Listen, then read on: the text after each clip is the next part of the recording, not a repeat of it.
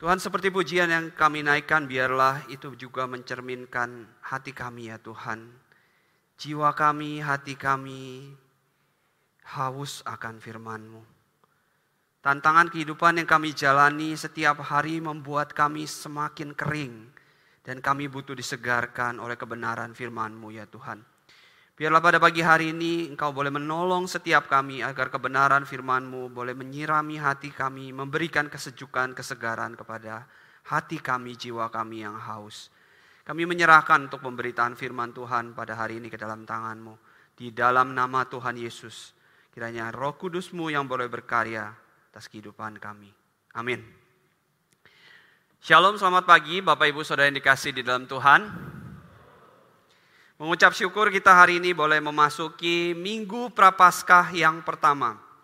Dan seperti yang disampaikan di awal tadi, kita memasuki Minggu Prapaskah. Dan sepanjang Minggu Prapaskah ini kita akan merenungkan satu tema tentang kasih Allah.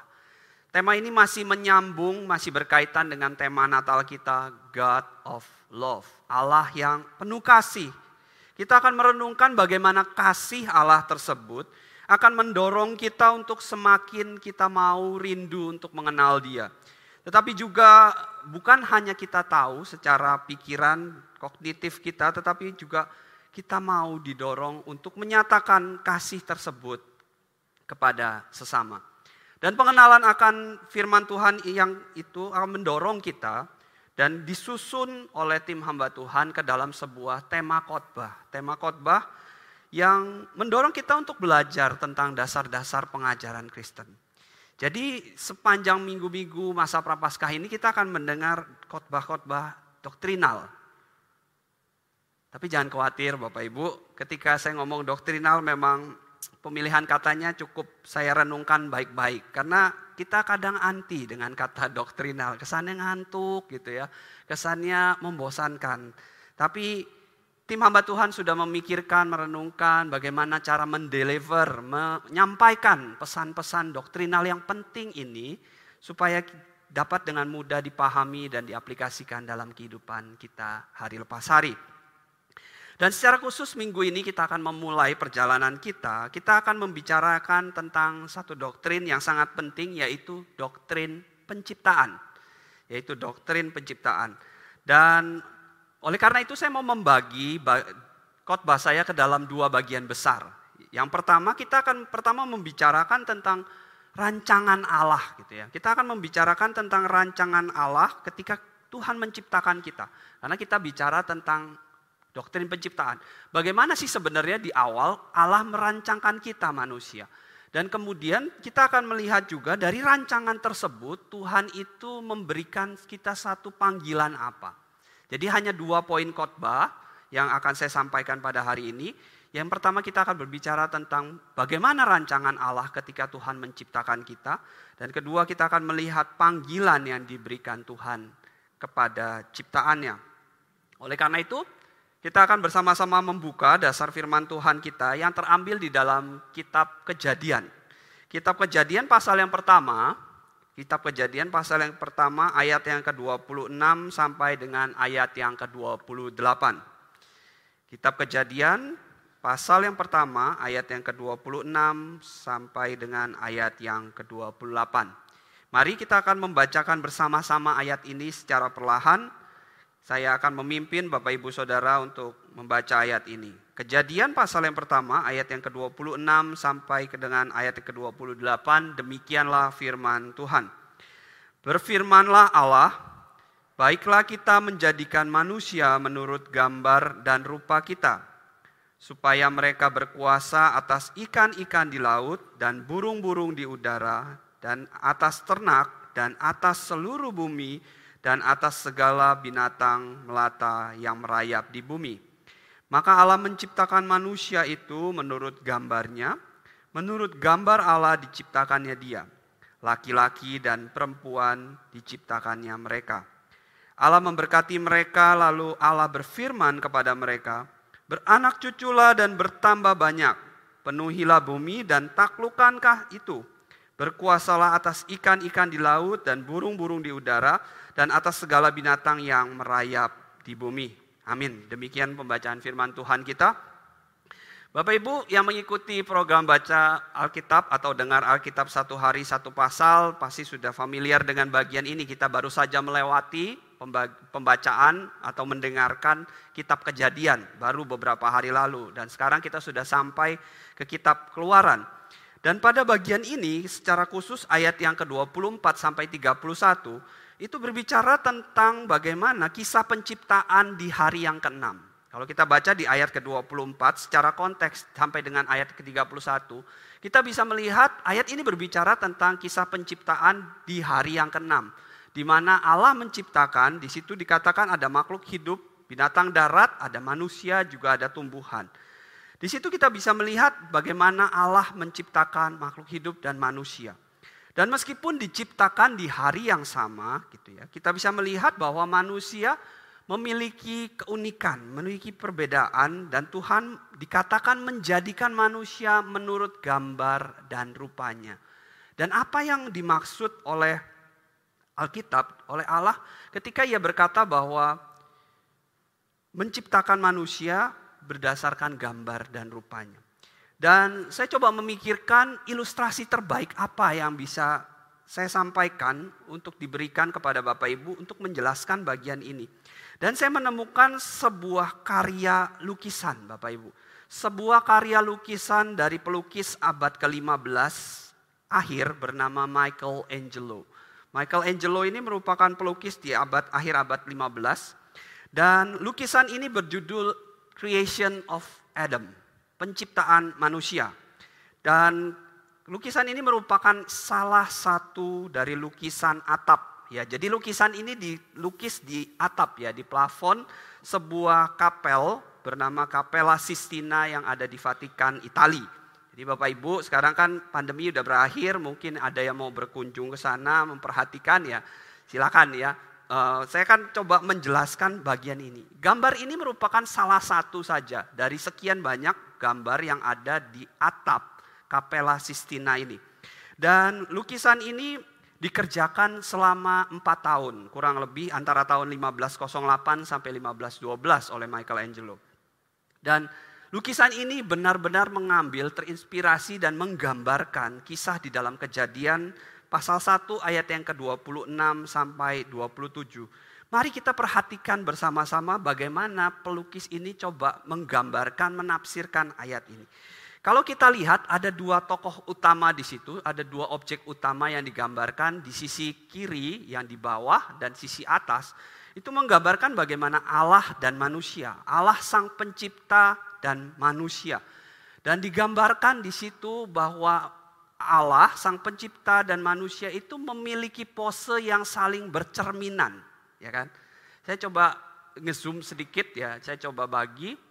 Nah, kira-kira saya coba bagi dua. Gambaran pose dari sang pencipta dan manusia itu seperti bercerminan, ya kan? Membentuk satu pose yang hampir serupa, tetapi tidak identik, Bapak Ibu. Dua gambar ini menggambarkan pose yang serupa tetapi tidak identik. Kalau kita perhatikan lebih detail, pelukis ini menggambarkan dengan sangat baik bagaimana Allah sang pencipta ini digambarkan bertindak atau lebih aktif ketimbang manusia. Kalau kita lihat manusia itu kan dari pose tangannya, dari bentuk tubuhnya juga kelihatan lebih pasif, lebih santai. Sementara Allah digambarkan itu lebih aktif. Dari gambar guratan ototnya, tangannya, itu semua kelihatan lebih aktif. Hal ini bisa disimpulkan bahwa penciptaan itu, penciptaan manusia adalah sebuah inisiatif dari Allah. Allah lah yang berinisiatif, yang memulai, yang menciptakan manusia. Ini adalah karya yang Allah ciptakan. Makanya digambarkan pada bagian ini Allah begitu aktif gitu ya. Begitu maju ke depan dalam posenya semua otot-otot yang digambarkan. Allah digambarkan sangat aktif di bagian ini. Dan ini menggambarkan bahwa penciptaan itu adalah sepenuhnya karya yang diinisiasi, dimulai oleh Allah sendiri. Allah lah yang memulai segala penciptaan, termasuk penciptaan manusia. Selanjutnya ada seorang penafsir yang mencoba menafsir gambar ini juga dari sisi latar belakangnya, Bapak Ibu. Saya kembali ke gambar sebelumnya. Dia coba melihat bukan hanya objek utamanya, tapi melihat latar belakang dari gambar ini, dari objek utama. Dan coba melihat bahwa Allah ini berada dalam sebuah objek atau latar belakang yang menyerupai seperti otak manusia. Ya, jadi penafsirannya seperti itu ya. Jadi Allah ini berada di sebuah latar belakang yang menyerupai otak manusia. Terlebih katanya posisi Allah itu berada di dalam sistem limbik katanya. Saya tidak tahu secara pasti, tetapi sistem tersebut adalah merupakan pusat otak manusia yang paling kreatif. Sistem tersebut, dan Allah ditempatkan di bagian otak paling atas. Sementara tangannya, tangannya itu keluar dari bagian korteks prefrontal. Kalau saya juga kurang tahu, saya hanya mengut, mengutip istilah-istilah ini. Tapi korteks prefrontal ini dianggap sebagai bagian otak yang dimana e, di situ ada kreativitas manusia, ada perasaan, ada emosi di dalamnya. Pen, penafsiran ini bukan berarti bahwa Allah itu diciptakan berdasarkan imajinasi manusia atau kreativitas manusia, melainkan sebaliknya, bahwa manusia itu diciptakan Allah sebagai cerminan dari dirinya. Dan di dalam diri manusia itu ada kreativitas, ada kecerdasan, ada perasaan yang diletakkan di dalamnya.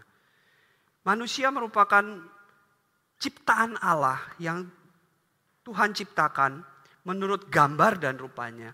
Yang artinya adalah bahwa manusia itu merupakan cerminan Allah sendiri. Manusia itu diberikan intelektual, diberikan kreativitas, dan diberikan kehendak serta emosi oleh Allah sendiri. Dan inilah yang membedakan manusia dari ciptaan lainnya.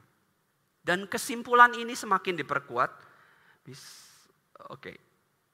Nah, kesimpulan ini semakin diperkuat dengan ketika kita meneliti kata gambar dan rupa itu sendiri. Kalau kita teliti penggunaan kemunculan kata gambar dan rupa, kata-kata ini selalu muncul untuk menggambarkan sesuatu yang diwakilkan. Gambar dan rupa itu selalu menggambarkan makna sketsa, patung, atau sesuatu yang mewakilkan dari objek tertentu. Dari bagian ini kata gambar dan rupa itu bisa kita simpulkan sebenarnya sinonim. Sinonim, sama. Dan ini mau menunjukkan kepada kita bahwa manusia itu adalah wakil Allah. Manusia itu adalah refleksi dari Allah. Manusia itu adalah gambaran dari Allah itu sendiri. Dan manusia itu mencerminkan Allah meskipun secara hakikat. Manusia itu bukanlah Allah karena dia hanya cerminan wakil Allah di dunia ini. Bagian ini memberikan kepada kita satu pemahaman bahwa Allah itu merancangkan kita sebagai perwakilan dirinya, sebagai refleksi dirinya di dalam dunia ini. Dan kita adalah sketsa-sketsa Allah yang ada di dunia ini. Beberapa waktu lalu kita merayakan hari ulang tahun gereja yang ke sembilan puluh lima. Dan panitia gereja memberikan undangan-undangan kepada beberapa rekanan gereja yang ada di G K T untuk hadir bersama. Ditulis di dalam undangannya kepada majelis dan hamba Tuhan G K T A atau G K T B dan bahkan B P Sinode. Kalau kita melihat di dalam surat itu hanya ditulis kepada majelis dan hamba Tuhan dari gereja tertentu. Tetapi yang datang itu merupakan perwakilan, perwakilan dari tempat yang kita undang. Nah, bagian ini ketika mereka datang, mereka itu mewakili dari sebuah yang lebih besar, objek yang lebih besar. Ketika mereka datang di acara ulang tahun tersebut, mereka mewakili majelis dan hamba Tuhan dari gereja tempat mereka berjemaat. Mereka mewakili gereja di mana tempat mereka beribadah. Mereka tidak perlu hadir semuanya. Ketika kita tulis gitu ya, majelis dan hamba Tuhan, mereka datang semua, semua seluruh tim majelis dan hamba Tuhan ya, mereka datang. Maka gereja kita pasti akan sangat penuh gitu ya waktu ulang tahun kemarin. Tapi bagian ini mau memberikan gambaran bahwa keberadaan kita sebagai manusia di sini adalah sebagai perwakilan dari Allah. Kita itu mencerminkan Allah. Namun kita bukanlah Allah. Hal ini membawa dampak atau implikasi bagi kita bahwa kita adalah cerminan Allah. Berarti tidak ada yang lebih baik atau lebih rendah satu dengan yang lain. Tidak ada yang lebih hebat, yang lebih superior satu dengan yang lain. Karena banyak permasalahan di dunia ini yang selama ini kita temukan adalah ketika satu kelompok, satu golongan tertentu, orang-orang tertentu merasa dirinya lebih baik dibanding golongan lain. Penjajahan yang terjadi juga diawali dengan pemahaman akan bahwa kelompok saya, ras saya itu lebih baik, lebih berintelektual. Saya punya kemampuan teknologi yang lebih tinggi, maka memberikan saya justifikasi atau pembenaran untuk saya menindas yang lain. Ketika kita menyadari konsep dari narasi Alkitab ini bahwa kita diciptakan segambar dan serupanya. Dan kita semua adalah wakil Allah, gambaran Allah, refleksi Allah. Kita akan menyadari bahwa saya, Bapak, Ibu, dan Saudara, kita sama. Tidak ada yang lebih rendah, tidak ada yang lebih tinggi. Kita semua adalah perwakilan Allah di dunia ini. Tetapi narasi Alkitab ini tidak berhenti sampai di sini saja, Bapak Ibu. Narasi Alkitab ini masih terus berlanjut di ayat selanjutnya, di ayat yang ke dua puluh delapan. Di ayat berikutnya saya akan membacakan untuk Bapak Ibu Saudara sekalian. Allah memberkati mereka, lalu Allah berfirman kepada mereka, beranak cuculah dan bertambah banyaklah. Penuhilah bumi dan taklukkanlah itu. Berkuasalah atas ikan-ikan di laut dan burung-burung di udara. Dan atas segala binatang yang merayap di bumi. Bapak Ibu Saudara yang dikasihi di dalam Tuhan, ayat yang kita baca ini memiliki makna yang penting gitu ya, memiliki dampak yang penting bagi kehidupan manusia. Ayat ini memberikan pengaruh besar bagaimana manusia itu mengelola alam ciptaan Tuhan. Ini memberikan satu dasar bagaimana manusia itu seharusnya mengelola, melakukan. Tetapi seringkali ayat ini juga dianggap sebagai biang keladi dari eksploitasi alam yang terjadi sekarang ini.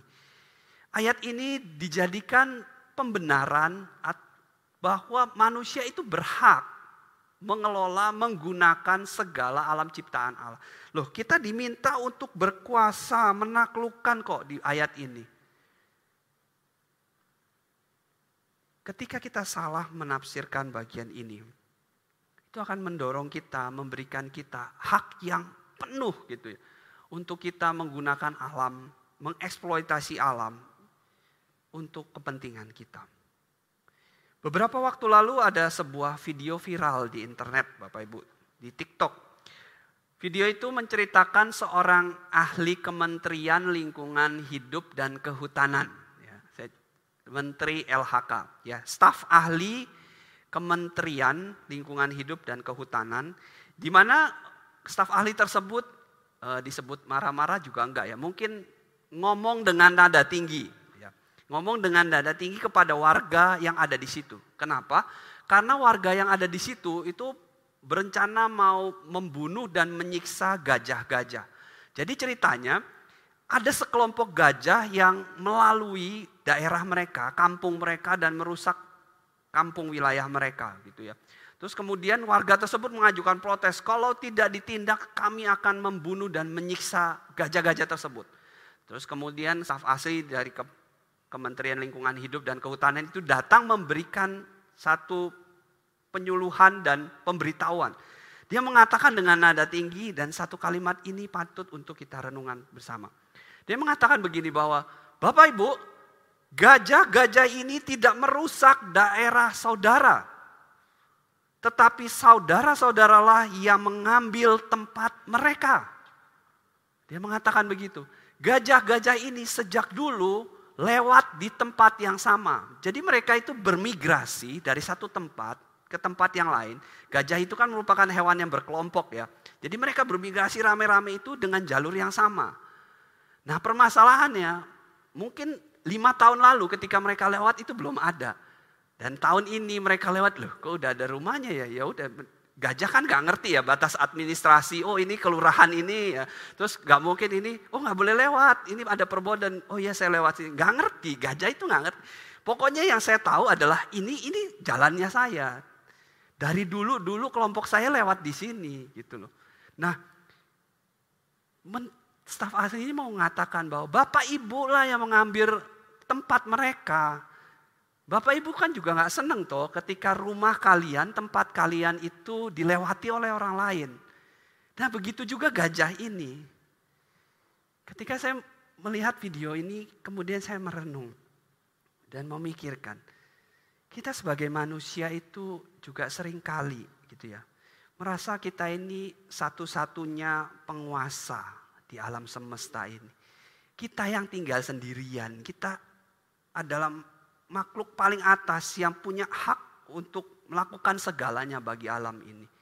Pokoknya yang lain itu harus melakukan sesuatu untuk kepentingan manusia. Bapak Ibu, mari saya mengajak kita semua untuk benar-benar kita merenungkan ayat di dua puluh delapan ini.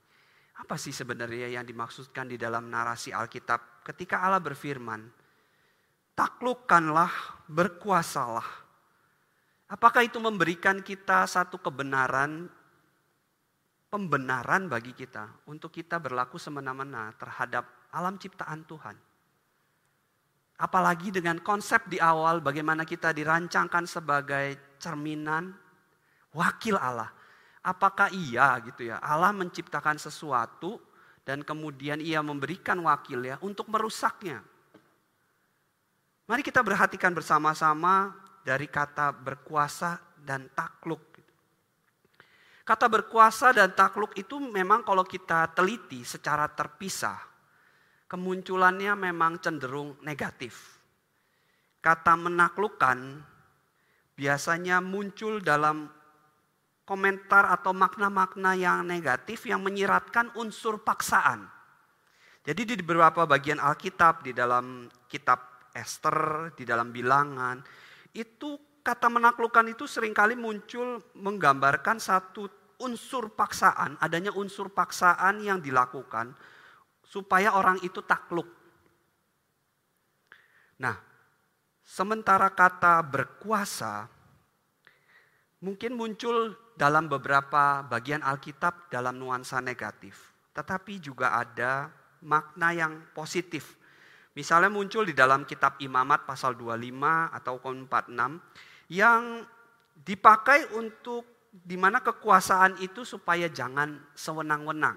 Jadi maknanya itu kekuasaan itu dipakai supaya kekuasaan tersebut itu tidak sewenang-wenang dan dilakukan secara kejam. Jadi kamu berkuasa tidak boleh sewenang-wenang, tidak boleh otoriter, tidak boleh melakukannya dengan kejam. Dan ini muncul di dalam tulisan-tulisan di, di dalam satu raja-raja, dua tawarik, ataupun di dalam Mazmur. Nah sekarang pertanyaannya, kenapa dua kata ini yang satu negatif, yang satu ada negatif, ada positifnya muncul bersamaan gitu ya. Apa maksud kemunculan ini? Nah kita mesti melihat dua kata ini di dalam konteks penciptaan. Karena kan kita bicara di dalam pasal satu ya, di dalam konteks penciptaan di mana Allah mencipta, sedang proses penciptaan. Saya mengajak kita semua untuk kembali ke dalam ayat dua puluh enam. Di ayat dua puluh enam di situ dikatakan bahwa baiklah kita menjadikan manusia menurut gambar dan rupa kita supaya mereka berkuasa atas ikan-ikan di laut. Di situ kata yang digunakan adalah berkuasanya. Tidak muncul kata menaklukkan. Jadi dalam bagian ini bahwa dua kata ini seharusnya kita pahami dalam satu keterkaitan. Dalam satu keterkaitan di mana Tuhan itu mau menunjukkan bahwa kita ini dipanggil, diberikan mandat, diberikan otoritas untuk berkuasa. Lah, terus buat apa muncul kata menaklukannya gitu kan? Buat apa muncul digunakan kata ini yang konotasinya itu negatif? Nah, kata ini menurut para ahli menyiratkan, menyiratkan unsur adanya usaha manusia, keterlibatan manusia untuk menaklukkan bumi, mengelola bumi, bukan justru unsur paksaan. Bagian ini mau berbicara tentang apa sebenarnya? Bahwa kata berkuasa dan bertaklukan mau menunjukkan kepada kita bahwa Allah itu menciptakan nih. Dia menciptakan bumi ini dan kemudian dia memelihara bumi ini. Tetapi dalam tugas pemeliharaan bumi ini, bumi ini tidak langsung memberikan secara jadi, nih loh, nih buah udah jadi gitu ya, tinggal makan, nih binatang udah langsung jadi steak gitu ya, ini ayam udah tinggal pilih, ini langsung fried chicken, ayam eh, apa ayam bakar udah tinggal langsung makan gitu. Tetapi ada usaha, ada kerja, ada tata kelola yang harus dilakukan oleh manusia. Seorang penulis bernama Tim Keller memberikan satu kalimat yang menarik tentang bagian ini. Bahwa Allah menciptakan alam semesta dengan potensi yang besar. Dan manusia dipanggil untuk mengusahakannya dengan kerja keras. Jadi Allah menciptakan dunia ini dengan sangat baik, sungguh amat baik. Dan kerja Allah masih berlanjut di dalam tugas pemeliharaannya, providensianya. Tetapi dalam tugas pemeliharaannya ini, Allah melibatkan kita manusia untuk terlibat di dalam. Allah menciptakan dunia ini dengan sebuah potensi yang besar. Tetapi manusia dipanggil untuk mengelola, mengusahakannya. Supaya mendatangkan kebaikan bagi banyak orang, bagi seluruh alam semesta ini. Bapak Ibu Saudara yang dikasihi di dalam Tuhan, narasi Alkitab itu begitu indah sebenarnya. Memberikan kepi, kepada kita satu privilege gitu ya, satu keuntungan, satu tugas yang besar sebenarnya untuk kita mengelola bumi ini. Manusia itu diciptakan sebagai wakil Allah untuk mengusahakan atau bekerja atas alam ciptaannya. Untuk mendatangkan kebaikan bagi semua. Kita itu dipanggil untuk terlibat dalam karya pemeliharaan Allah. Untuk mengelola alam ciptaannya. Untuk mendatangkan kebaikan bagi semua. Namun pada kenyataannya kita lihat Bapak Ibu bahwa seringkali gitu ya, tugas dan panggilan kita untuk bekerja ini menjadi bergeser ya, menjadi bergeser.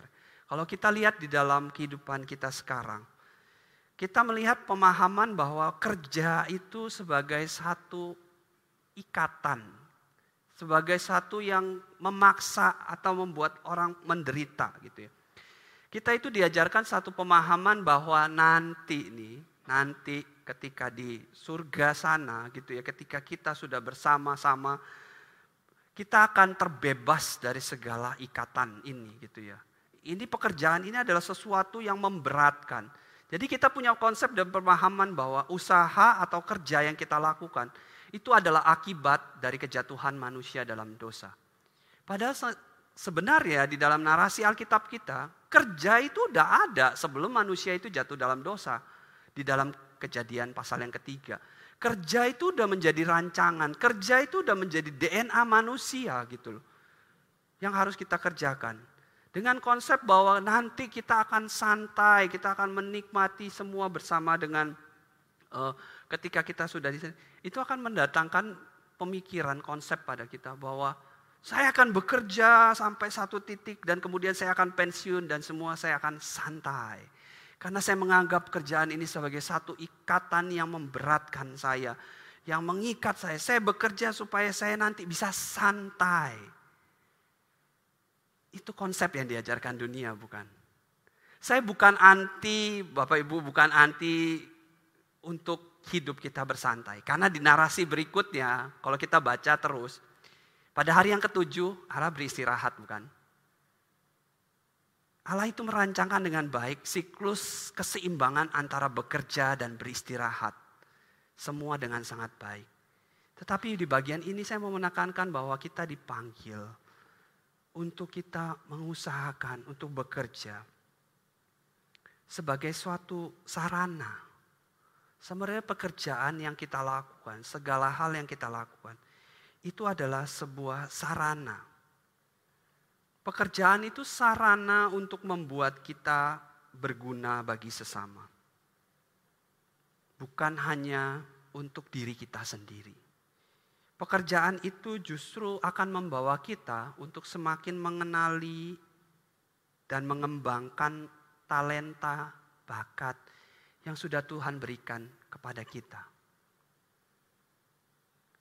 Seorang bernama Dorothy Sayers dalam bukunya berjudul Why Work, Mengapa Bekerja, menuliskan satu kalimat yang sangat baik menurut saya. Dia berkatakan bahwa bekerja itu bukan sesuatu kegiatan untuk hidup. Tetapi bekerja itu adalah sesuatu yang untuknya orang hidup. Pekerjaan adalah ekspresi dan sarana seorang untuk mempersembahkan diri kepada Allah. Dia mau ngomong begini, dia mau mengkonter pernyataan atau pemahaman bahwa saya ini kerja supaya saya hidup, saya dapat uang supaya saya hidup. Gitu kan, pemahaman kebanyakan orang gitu. Saya kerja kenapa? Supaya saya bisa hidup gitu, supaya saya menghasilkan uang, supaya saya hidup.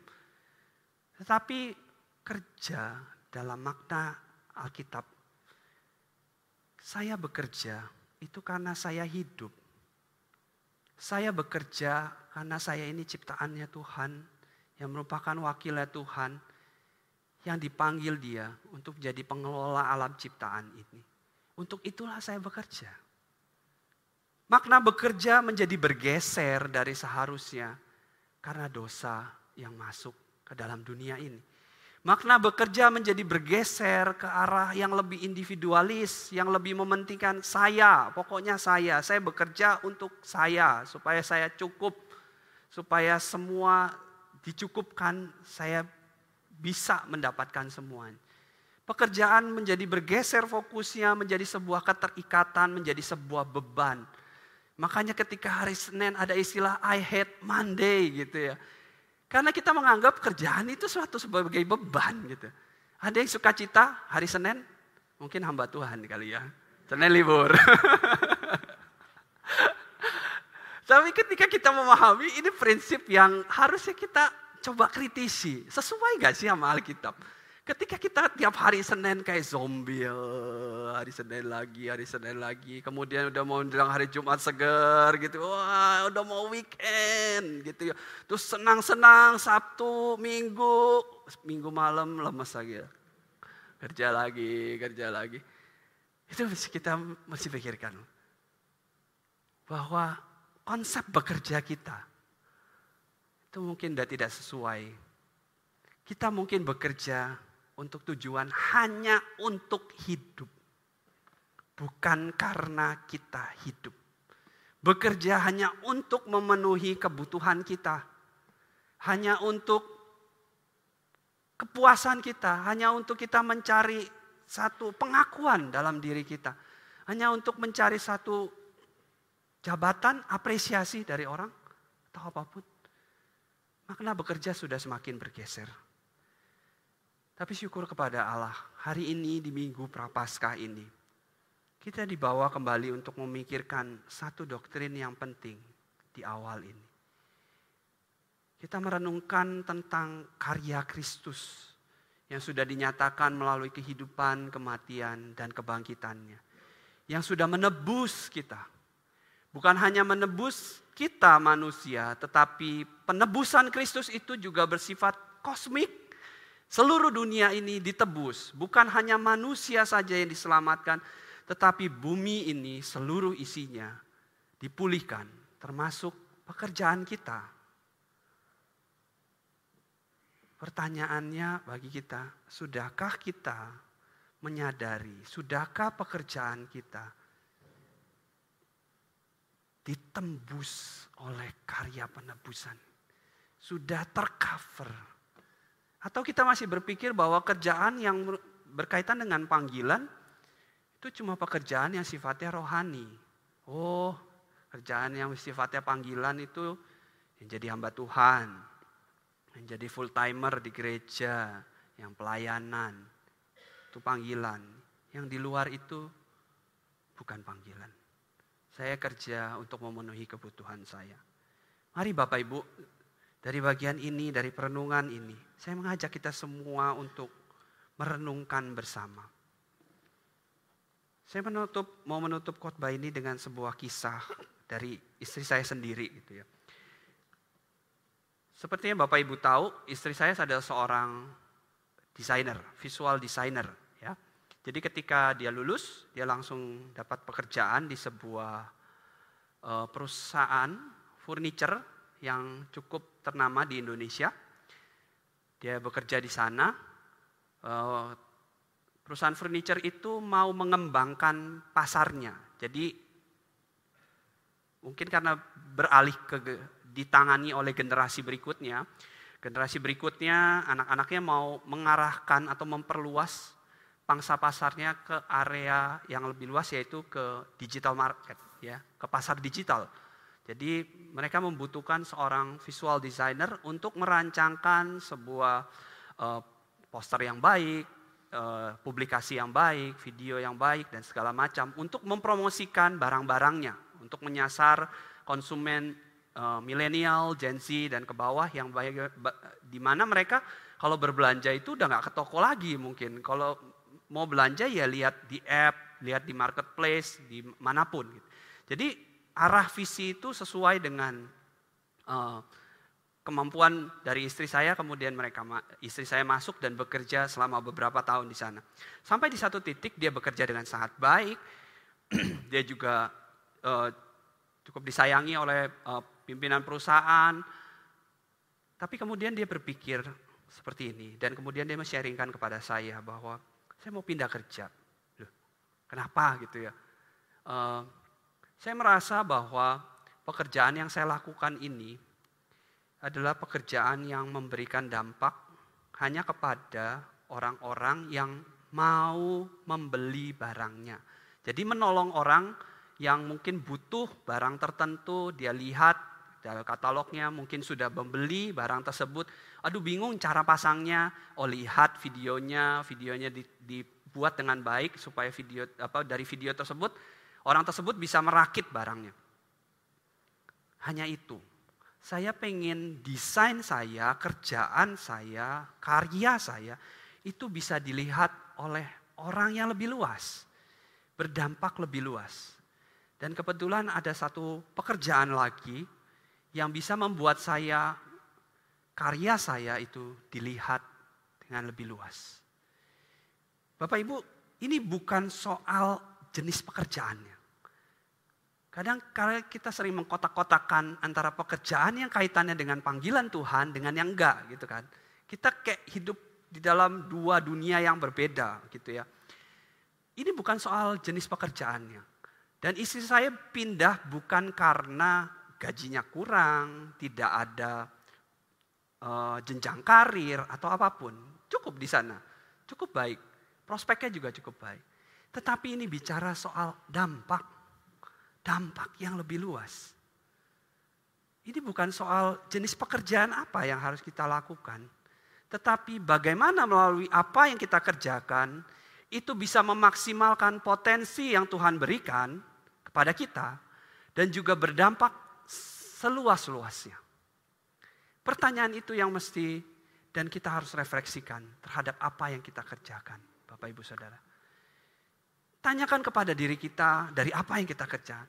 Apakah yang saya lakukan ini sudah membawa saya untuk memaksimalkan talenta yang Tuhan berikan, bakat yang Tuhan berikan, dan juga berdampak luas bagi banyak orang? Ini menjadi pertanyaan yang penting buat setiap kita. Supaya pekerjaan kehidupan yang kita lakukan, yang kita jalani, itu bukan melulu soal saya. Karena diri kita sudah mengalami penebusan di dalam Kristus. Dan kita cukup di dalamnya. Ini saatnya kita mengalami gitu ya karya penebusan itu. Dan kita nyatakan itu dalam kehidupan pekerjaan kita. Apapun yang Bapak Ibu kerjakan saat ini. Bapak Ibu sebagai pengajar, sebagai wira swasta, sebagai profesional, sebagai ibu rumah tangga, sebagai pedagang atau apapun. Pikirkan pertanyaan ini, apakah dengan pekerjaan yang saya lakukan ini, bakat dan talenta yang Tuhan berikan itu sudah maksimal berkembang dengan baik atau belum? Atau saya juga justru memikirkan pragmatis banget. Pokoknya kerjaan ini saya lakukan ya karena duitnya banyak gitu loh. Maksudnya nggak sesuai passion saya gitu ya. Nggak sesuai dengan bakat saya. Pikirkan tentang itu Bapak Ibu. Saya ingin melalui khotbah ini kita memahami doktrin penciptaan. Kita mengerti natur kita. Kita adalah cerminan Allah, kita adalah wakil Allah di dunia. Kita dipanggil Allah untuk mengelola alam ciptaannya. Melalui apa? Melalui pekerjaan yang kita lakukan hari lepas hari. Biar kiranya firman Tuhan pada hari ini boleh mentransformasi kita. Memberikan kita cara pandang, cara berpikir yang baru tentang kita memandang pekerjaan kita. Supaya setiap Senin besok kita nggak lesu ya. Kita males ke kantor. Kita tapi penuh semangat, excited. Aku mau ketemu orang, aku bisa mengabarkan gitu ya. Aku bisa berdampak bagi, aku bisa memaksimalkan talenta saya melalui pekerjaan yang sudah Tuhan percayakan kepada saya. Itulah yang harus kita lakukan. Kiranya Tuhan memberkati. Mari kita berdoa. Tuhan, kami mengucap syukur melalui firman-Mu, melalui doktrin penciptaan yang boleh kami dengarkan bersama-sama. Kami boleh kembali dikalibrasi lagi cara pandang kami. Kami boleh memiliki cara pandang yang benar tentang kehidupan kami, diri kami, panggilan kami Tuhan. Dan bagaimana kami menyatakan panggilan itu di dalam pekerjaan yang kami lakukan hari lepas hari.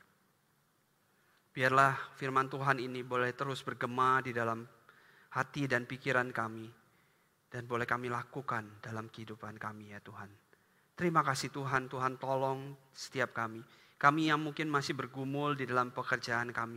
Kami yang mungkin bergumul di dalam kehidupan pribadi kami. Tuhan yang boleh tolong. Agar kiranya karya penebusan-Mu boleh terasa nyata di setiap area kehidupan yang kami jalani Tuhan. Terima kasih Tuhan, terima kasih untuk firman-Mu. Di dalam nama Tuhan Yesus kami telah berdoa dan mengucap syukur. Amin.